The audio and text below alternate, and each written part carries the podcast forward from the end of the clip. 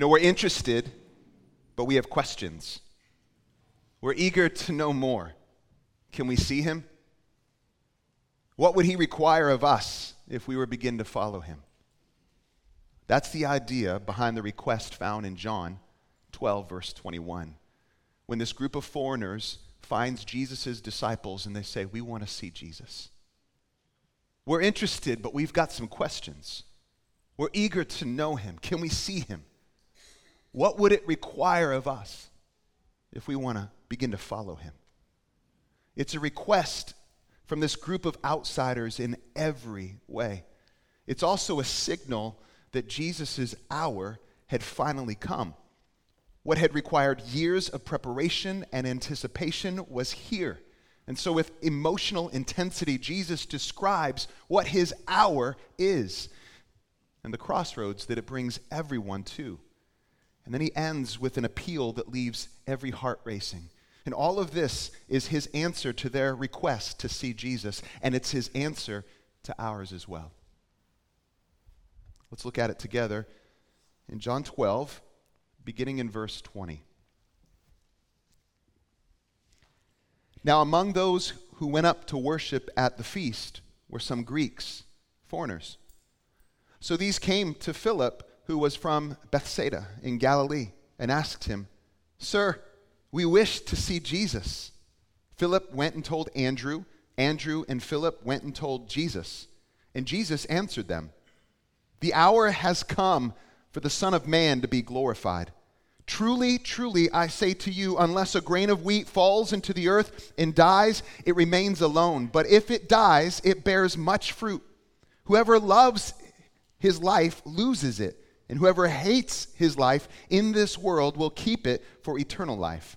If anyone serves me, he must follow me, and where I am, there will my servant be also. If anyone serves me, the Father will honor him. Now is my soul troubled, and what shall I say? Father, save me from this hour? But for this purpose I have come to this hour. Father, glorify your name. Then a voice came from heaven I have glorified it, and I will glorify it again. The crowd that stood there and heard it said that it had thundered, and others said, An angel has spoken to him. Jesus answered, This voice has come for your sake, not mine. Now is the judgment of this world. Now will the ruler of this world be cast out. And I, when I am lifted up from the earth, will draw all people to myself. He said this to show by what kind of death he was going to die. So the crowd answered him, We have heard from the law that the Christ, the anointed one, remains forever. How can you say that the Son of Man must be lifted up? Who is this Son of Man? So Jesus said to them, The light is among you for a little while longer. Walk while you have the light, lest darkness overtake you. The one who walks in the darkness does not know where he is going. While you have the light, believe in the light, that you may become sons of light. When Jesus had said these things, he departed and hid himself from them. Though he had done so many signs before them, they still did not believe in him, so that the word spoken by the prophet Isaiah might be fulfilled Lord, who has believed what he heard from us? And to whom has the arm of the Lord been revealed? Therefore, they could not believe, for again Isaiah said, He has blinded their eyes and hardened their heart, lest they see with their eyes and understand with their heart and turn, and I would heal them. Isaiah said these things because he saw his glory and spoke of him. Nevertheless, many, even of the authorities, believed in him, but for fear of the Pharisees, they did not confess it, so that they would not be put out of the synagogue for they loved the glory that comes from man more than the glory that comes from God. And Jesus cried out and said, Whoever believes in me believes not in me, but in him who sent me. And whoever sees me sees him who sent me. I have come into the world as light, so that whoever believes in me may not remain in darkness. If anyone hears my words and does not keep them, I do not judge him. For I did not come to judge the world, but to save the world. The one who rejects me and does not receive my words has a judge, the Word, that I have spoken will judge him on the last day. For I have not spoken on my own authority, but the Father who sent me has himself given me a commandment what to say and what to speak. And I know that his commandment is eternal life. What I say, therefore, I say as the Father has told me.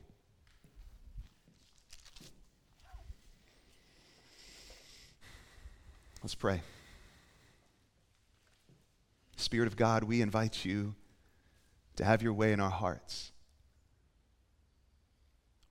Turn the lights on. Help us to see. Soften our hearts. Help us to receive. Put your finger on areas of our life that need to change. Deepen, deepen our affection for Jesus. Stir up, Lord, our lives where we're stagnant and indifferent. We trust you, Lord, to do all these things and more. Amen. Three things, church, will help us walk through this text. One, Jesus' hour and the crossroads it brings us to.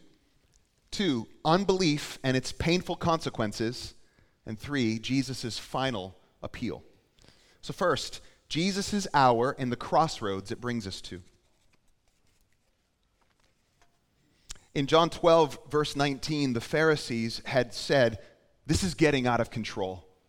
They had witnessed Jesus come into Jerusalem on a donkey. They had witnessed so many people, the crowds, the masses, uh, waving palm branches and, and shouting, Hosanna. And they said, Look, the whole world is coming after Jesus. The whole world is going after him.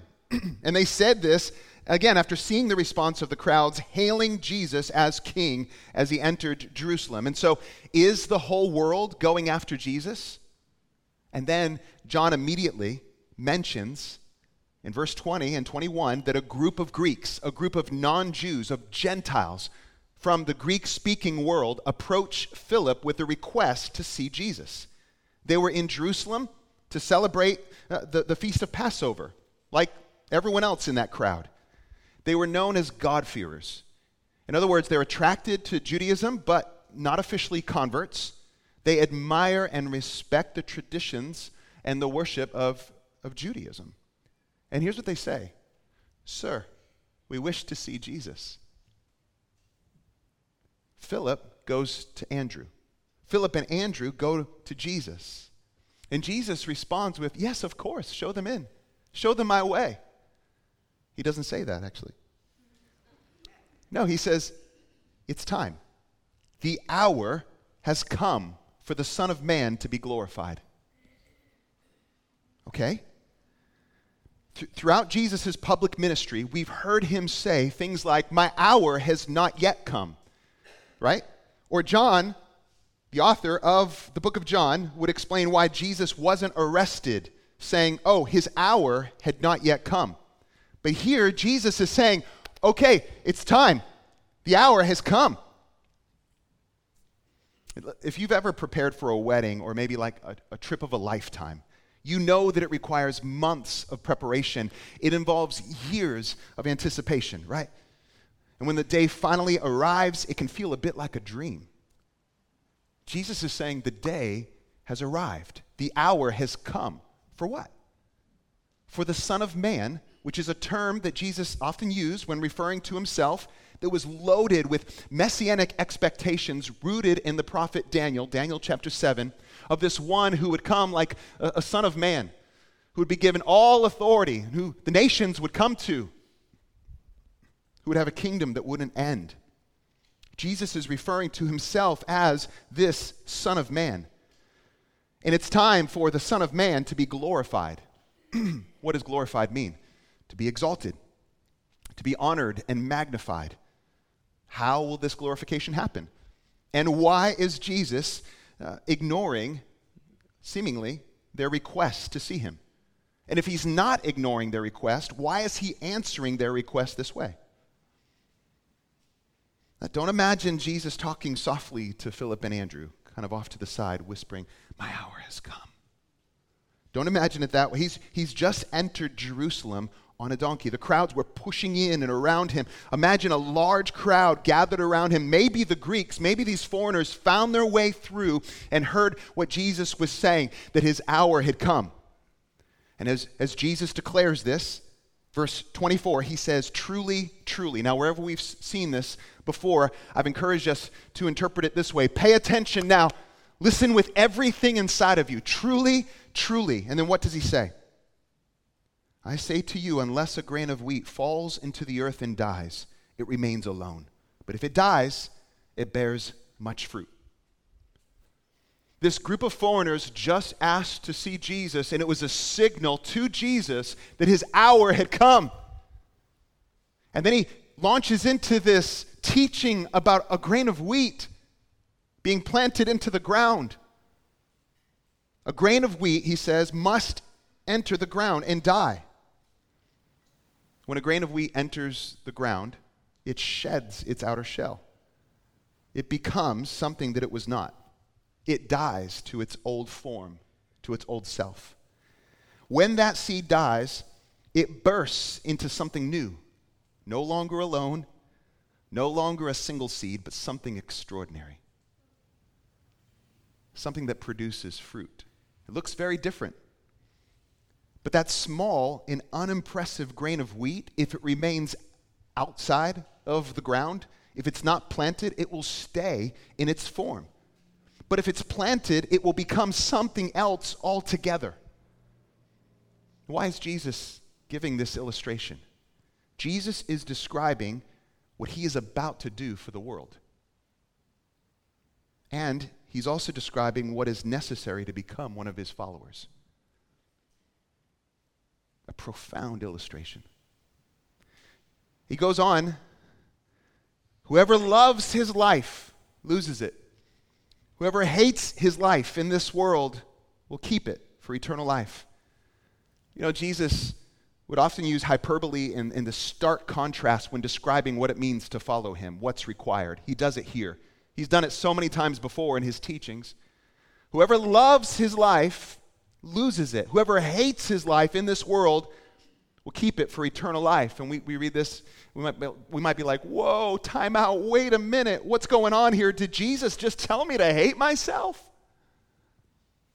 I thought Jesus was all about love. Hate? It means to love less. This is a commitment that far exceeds devotion to anyone and everyone else a commitment that far exceeds devotion to anyone and everyone else, even self. Jesus is addressing the kind of devotion that is required in order to follow him, the kind of allegiance and, and faithfulness. And doesn't it push against what our culture preaches?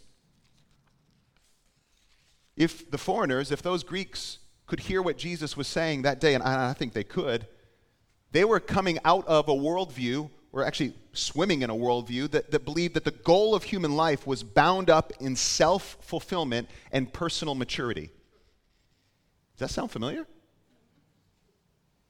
Things really haven't changed. Self fulfillment, personal maturity. We all have loyalties, church, people and things that we're committed to and we should be committed to. But we also have things that fight for our attention, our greatest attention, our greatest loyalty. And so Jesus is saying loyalty to him must not only take precedence, it needs to redefine every loyalty that we have, every other loyalty that we have. And so a reorientation is being called for, a refashioning of our lives. Jesus is interested in where our greatest allegiance rests. It puts every other loyalty, every other love of ours in a new category. Jesus above family, Jesus above self. Now you hear this, you think, man, is uh, Jesus? Does Jesus have a big ego here? I don't know. Maybe you, maybe you think that, maybe not. But Jesus isn't being egotistical here. Jesus knows that meaning and hope and rest and joy and life is found in Him. He knows what we need. He knows who He is. And He's calling us to an allegiance to Him that at the end of the day is for our good. So, what, what do we do? What do we do if we examine our own lives and we realize we come to the conclusion that Jesus isn't in that central place that he should be? Well, let me suggest that we begin with repentance, with owning up to it. To repent is simply to turn away, to, to acknowledge that there's something wrong, that we've sinned against God in a particular way, and then decide in that moment, I'm going to turn away from that. I'm going to turn away from this way of life and look to you for the grace to live differently. Repentance is a lifestyle for Christians. Look, I, I fail all the time. I sin a lot. Just ask my family. And so, but I also know the grace of God that's there for me to empower and strengthen me in my weakness. And so I repent. Lord, forgive me. Give me the grace to run. Give me the grace to live. Give me the grace to respond differently. Help me, Lord, to move forward with humility in this area of my life. It, that's a common prayer. And so here, if you're, if, you're, if you're seeing that Jesus isn't central, if you've not been given him, giving him uh, your attention and allegiance the way he's calling you to, what do you do? You can repent. Jesus, forgive me. Help me. Now, give, give me the want and the desire to follow you this way. The solution isn't just to try harder to love Jesus. That's not the solution. The solution is to tell him that you want to love him more than anything and anyone else. Tell him that. I want to love you more than anything and anyone else. I don't want you to be second place. I want you to be first place. I want you to be the center of my life. I want to love everything else less when it comes to loving you. Tell him that. And then move forward, knowing that he's heard you and knowing that he empowers you to do it. He goes on to say in verse 26 If anyone serves me, he must follow me. If anyone serves me, he must follow me. So to be a disciple requires personal attachment to your teacher, to learn from his words and example, to imitate him. That's what following includes. It's a decision to walk with Jesus in life, to obey him. It, begins with, with faith and repentance, really two sides of the same coin, and expressed trust in who Jesus is and what he's come to do. So, following Jesus isn't about just selecting things that you like best about Jesus and then ignoring the areas that you like least. Following Jesus isn't about simply selecting the areas that you like best and ignoring the areas that you like least.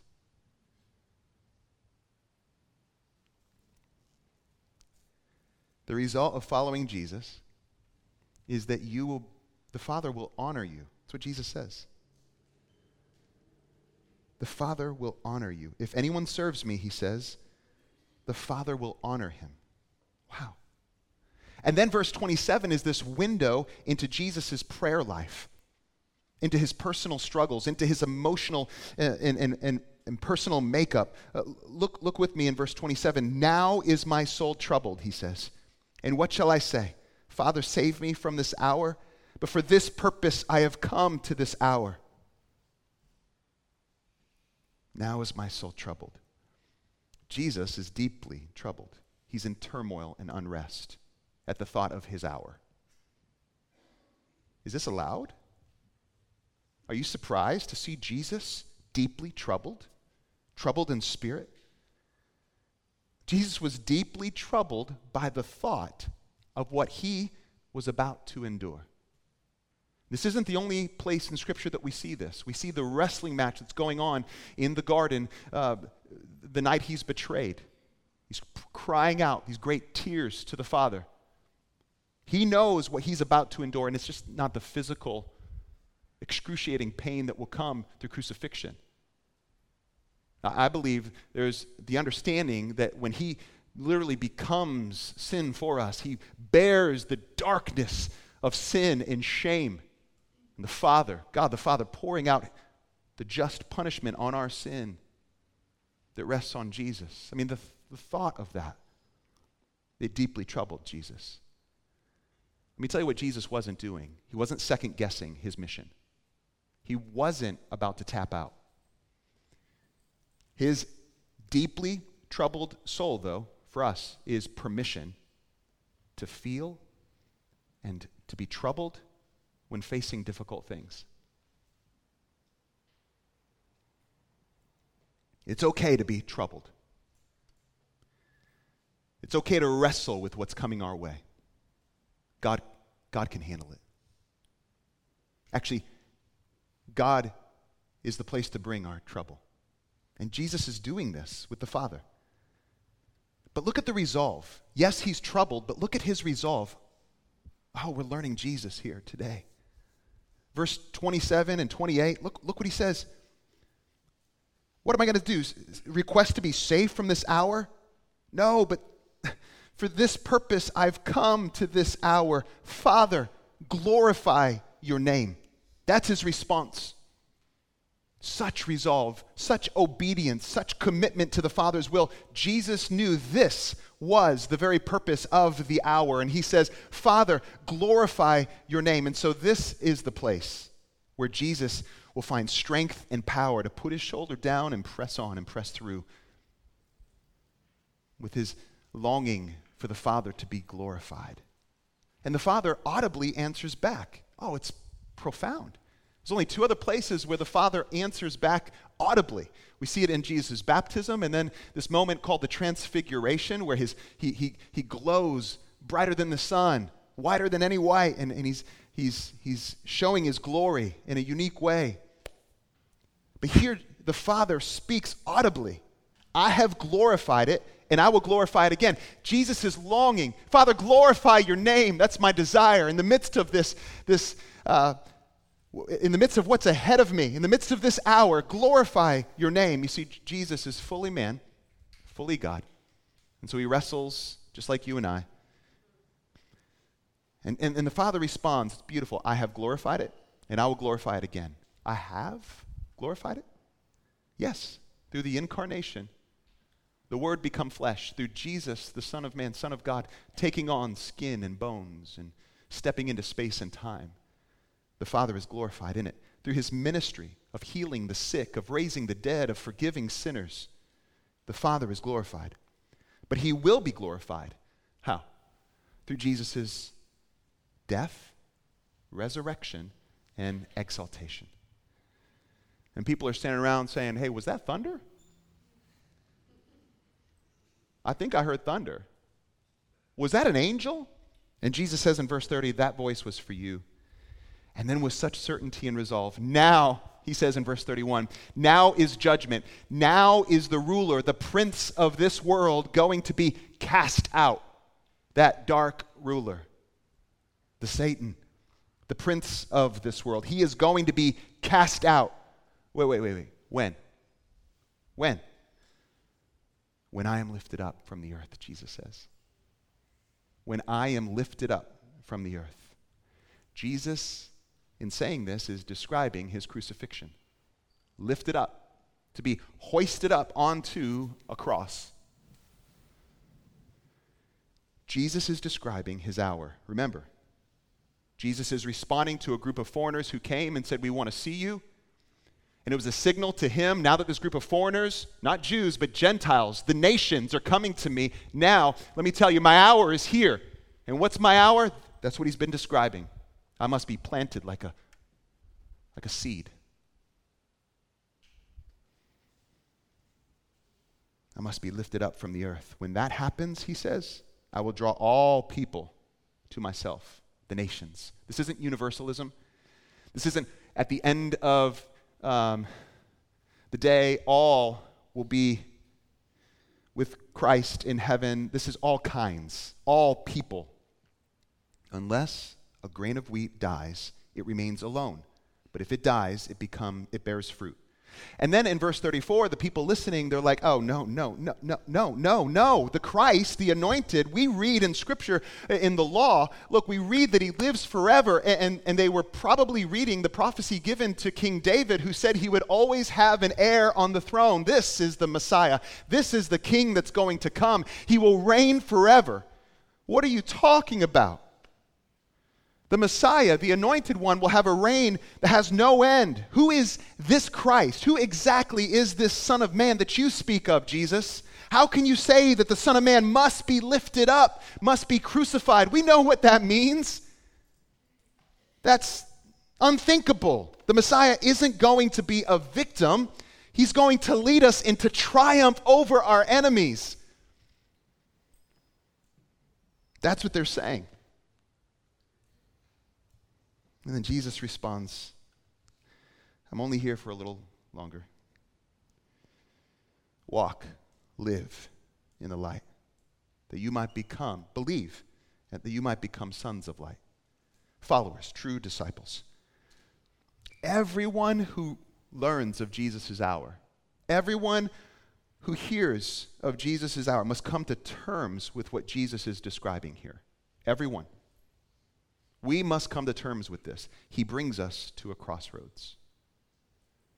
Number two, unbelief and its painful consequences. After saying all of this, he, he hides himself for a little while from the crowds, just for a bit. And then John makes some comments.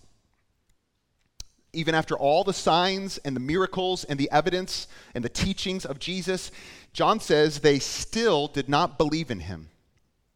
This is stubborn rejection. This is callousness. This is uh, unbelief and an unwillingness to see Jesus for who he is and to follow him. And it is the fulfillment of the prophet Isaiah. Now, Isaiah the prophet, he had a ministry to Israel 700 years before Jesus was born. So Israel was living in Isaiah's day in blatant immorality and rebellion, idolatry. And so Isaiah's message was, was met with obstinance, just this unwillingness to listen. And then John quotes a couple passages from the prophet Isaiah. In verse 38, John quotes Isaiah 53, verse 1. Lord, who has believed what he heard from us, and to whom has the arm of the Lord been revealed? This is rooted in Isaiah 53. This is rooted in the ministry of what Isaiah, who Isaiah calls the suffering servant of the Lord, this one who will come through whom salvation and rescue would come to the world, but he's known as this suffering servant. You can read about the suffering servant in Isaiah 53. And then in verses 39 through 40, John quotes Isaiah 6. And in its context is the vision of God as the exalted king seated on his throne, whose robe, if you read this vision, fills the temple in which he is seated. It's symbolic of his authority and power. And Isaiah, as he sees this vision, he is shook up, he is undone, and he says, Woe is me! I'm a man of unclean lips. I live among a people who are unclean. I'm undone. He thought he was a goner. And God, provides pardon and atonement for Isaiah. This crazy imagery of an angel taking a coal out of the flames and touching Isaiah's lips with it so that he would then be cleansed. And then God says to him, Whom shall I send? Who will go for me? Who will carry this message? And Isaiah says, Send me. And God is saying in Isaiah 6, Your words won't be accepted, Isaiah. It was a hard ministry that Isaiah had. Isaiah's ministry was met with stubborn rejection, and it led ultimately to the nation's judgment and exile. And so the people of Isaiah's day became like the idols they served mute, deaf, blind. The people became like the idols that they served. The ministry of Jesus then is compared with that. And so we, we, we read this and we're like, oh man, has darkness won? Is darkness winning here? It's not. John 1, verse 4 and 5 In him, in Jesus, was life, and the life was the light of men. The light shines in the darkness, and the darkness has not overcome it. In John, verse 41, he says this Isaiah said these things because he saw his glory and spoke of him. He saw Jesus' glory. Who did? Isaiah saw Jesus' glory and spoke of Jesus. What John is helping us to do is, is draw lines, connect the dots from Isaiah's ministry and to Jesus' life. Jesus is the suffering servant. Jesus is the King of glory. Jesus his rejection is now a warning it's a warning against unwillingness to repent. It's a warning uh, to consider uh, the evidence before you. It's, it's a warning against the dismissal of facts. It's a warning against the desire to get those facts out of the way and to ignore them. It's a warning that we too can fall prey and become like the idols we serve. It's a warning, but it's also fulfillment. The rejection of Jesus here in Jesus' day is fulfillment. There's a bigger purpose at work here the stubborn rejection of Jesus would lead Jesus to a cross. He would be lifted up. And that would be the means through which rescue would come to the nations, to all. And so we see God's sovereignty, we see human responsibility here. Let me tell you what this isn't when you read this passage. This isn't cold, impersonal fatalism. No one is being given over to something they don't want. If you refuse to believe, you will experience judgment. Unbelief has incredibly painful consequences attached to it. It's terrifying. Verse 42 goes on to say, Nevertheless, many of the religious authorities believed in Jesus, but they were not willing to go public with it. They were afraid to confess it. This all leads to the final point, number three Jesus' final appeal, this final public appeal. It's loaded with urgency. With great passion, Jesus cried out. He, he exclaimed, he, he lifted his voice really loud. He shouted. That, look, if, if someone cries out, if someone cries out to you in love and with urgency, you would pay attention, right? Yes, we would all pay attention. And here's what he says Whoever believes in me, whoever, whoever believes in me. And, and this after what John just said about, about the dangers of unbelief, the warnings and the fulfillment that happened there. But he, Jesus goes on to say, Whoever believes in me, believes in him who sent me. Whoever sees me, sees him who sent me. I know who I am, is what he's saying. Do you know who I am? And when you believe in me, when you see me, you're seeing the Father. Huge claims here. Huge claims. And we read this and we're like, oh, did he just say that? Did he really just say that? We've heard him say it before. It's not the first time. And in a way, this is, look, this is Jesus' final public appeal before he just now meets with his, his inner uh, group of disciples. This is it. What does he say? It's a summary of his ministry and of his message up to this point. He's making some huge claims about himself. And then in verse 46, looks what he says I have come into the world as light. So whoever, whoever believes in me may not remain in darkness. He's saying, Here's why I've come. And it becomes so clear after we read this. What he's doing in his final appeal is presenting once again and for one last time this open invitation. It's one final plea to those listening that day and to us today. Jesus is staring darkness. Jesus is, is staring death in the face. And as he moves towards it with boldness and resolve, as he moves towards it for our good and for the Father's glory,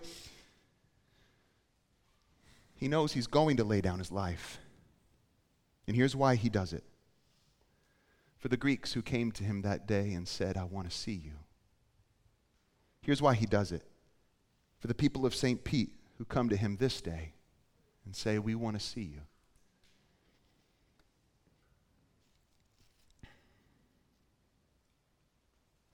Jesus' final public appeal, it's filled with urgency and passion.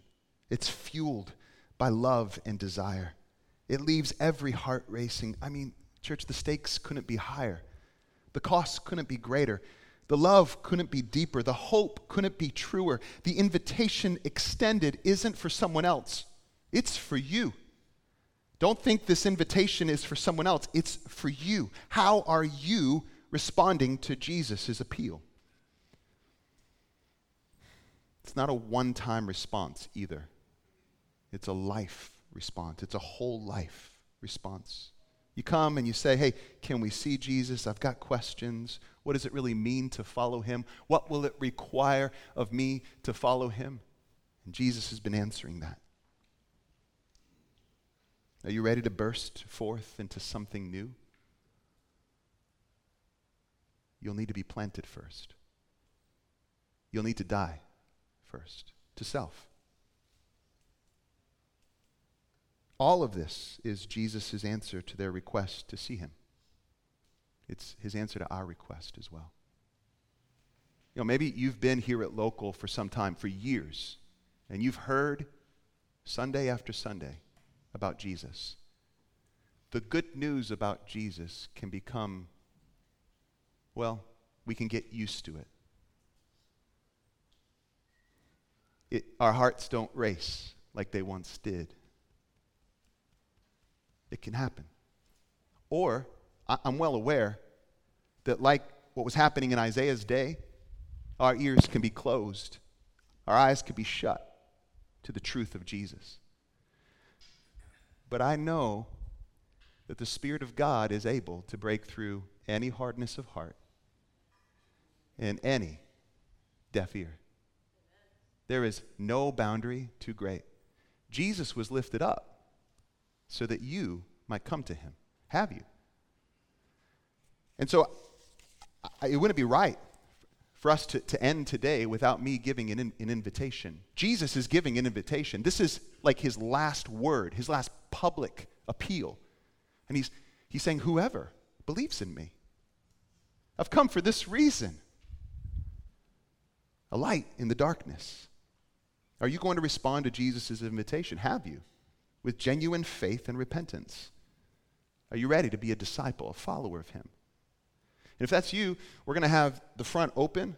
Pastors will be in the front. I'll be down here. I want to pray with you. Let me encourage you do not leave this place without responding to Jesus' invitation. Tomorrow's not guaranteed to you. For those of us who have put our faith and our hope in Jesus, would you join me in praying for renewal? For a fire to be lit in our hearts for what Jesus is proclaiming? That it would make our hearts race in a good way. That we'd see that now we get to hold high the beauty of who He is. And that we would take ownership of what it means to live as sons of light, to walk in the light. And finally, that we would be filled with gratitude and joy that the Son of Man was lifted up for me, that it would feel oh so personal, because it is oh so personal.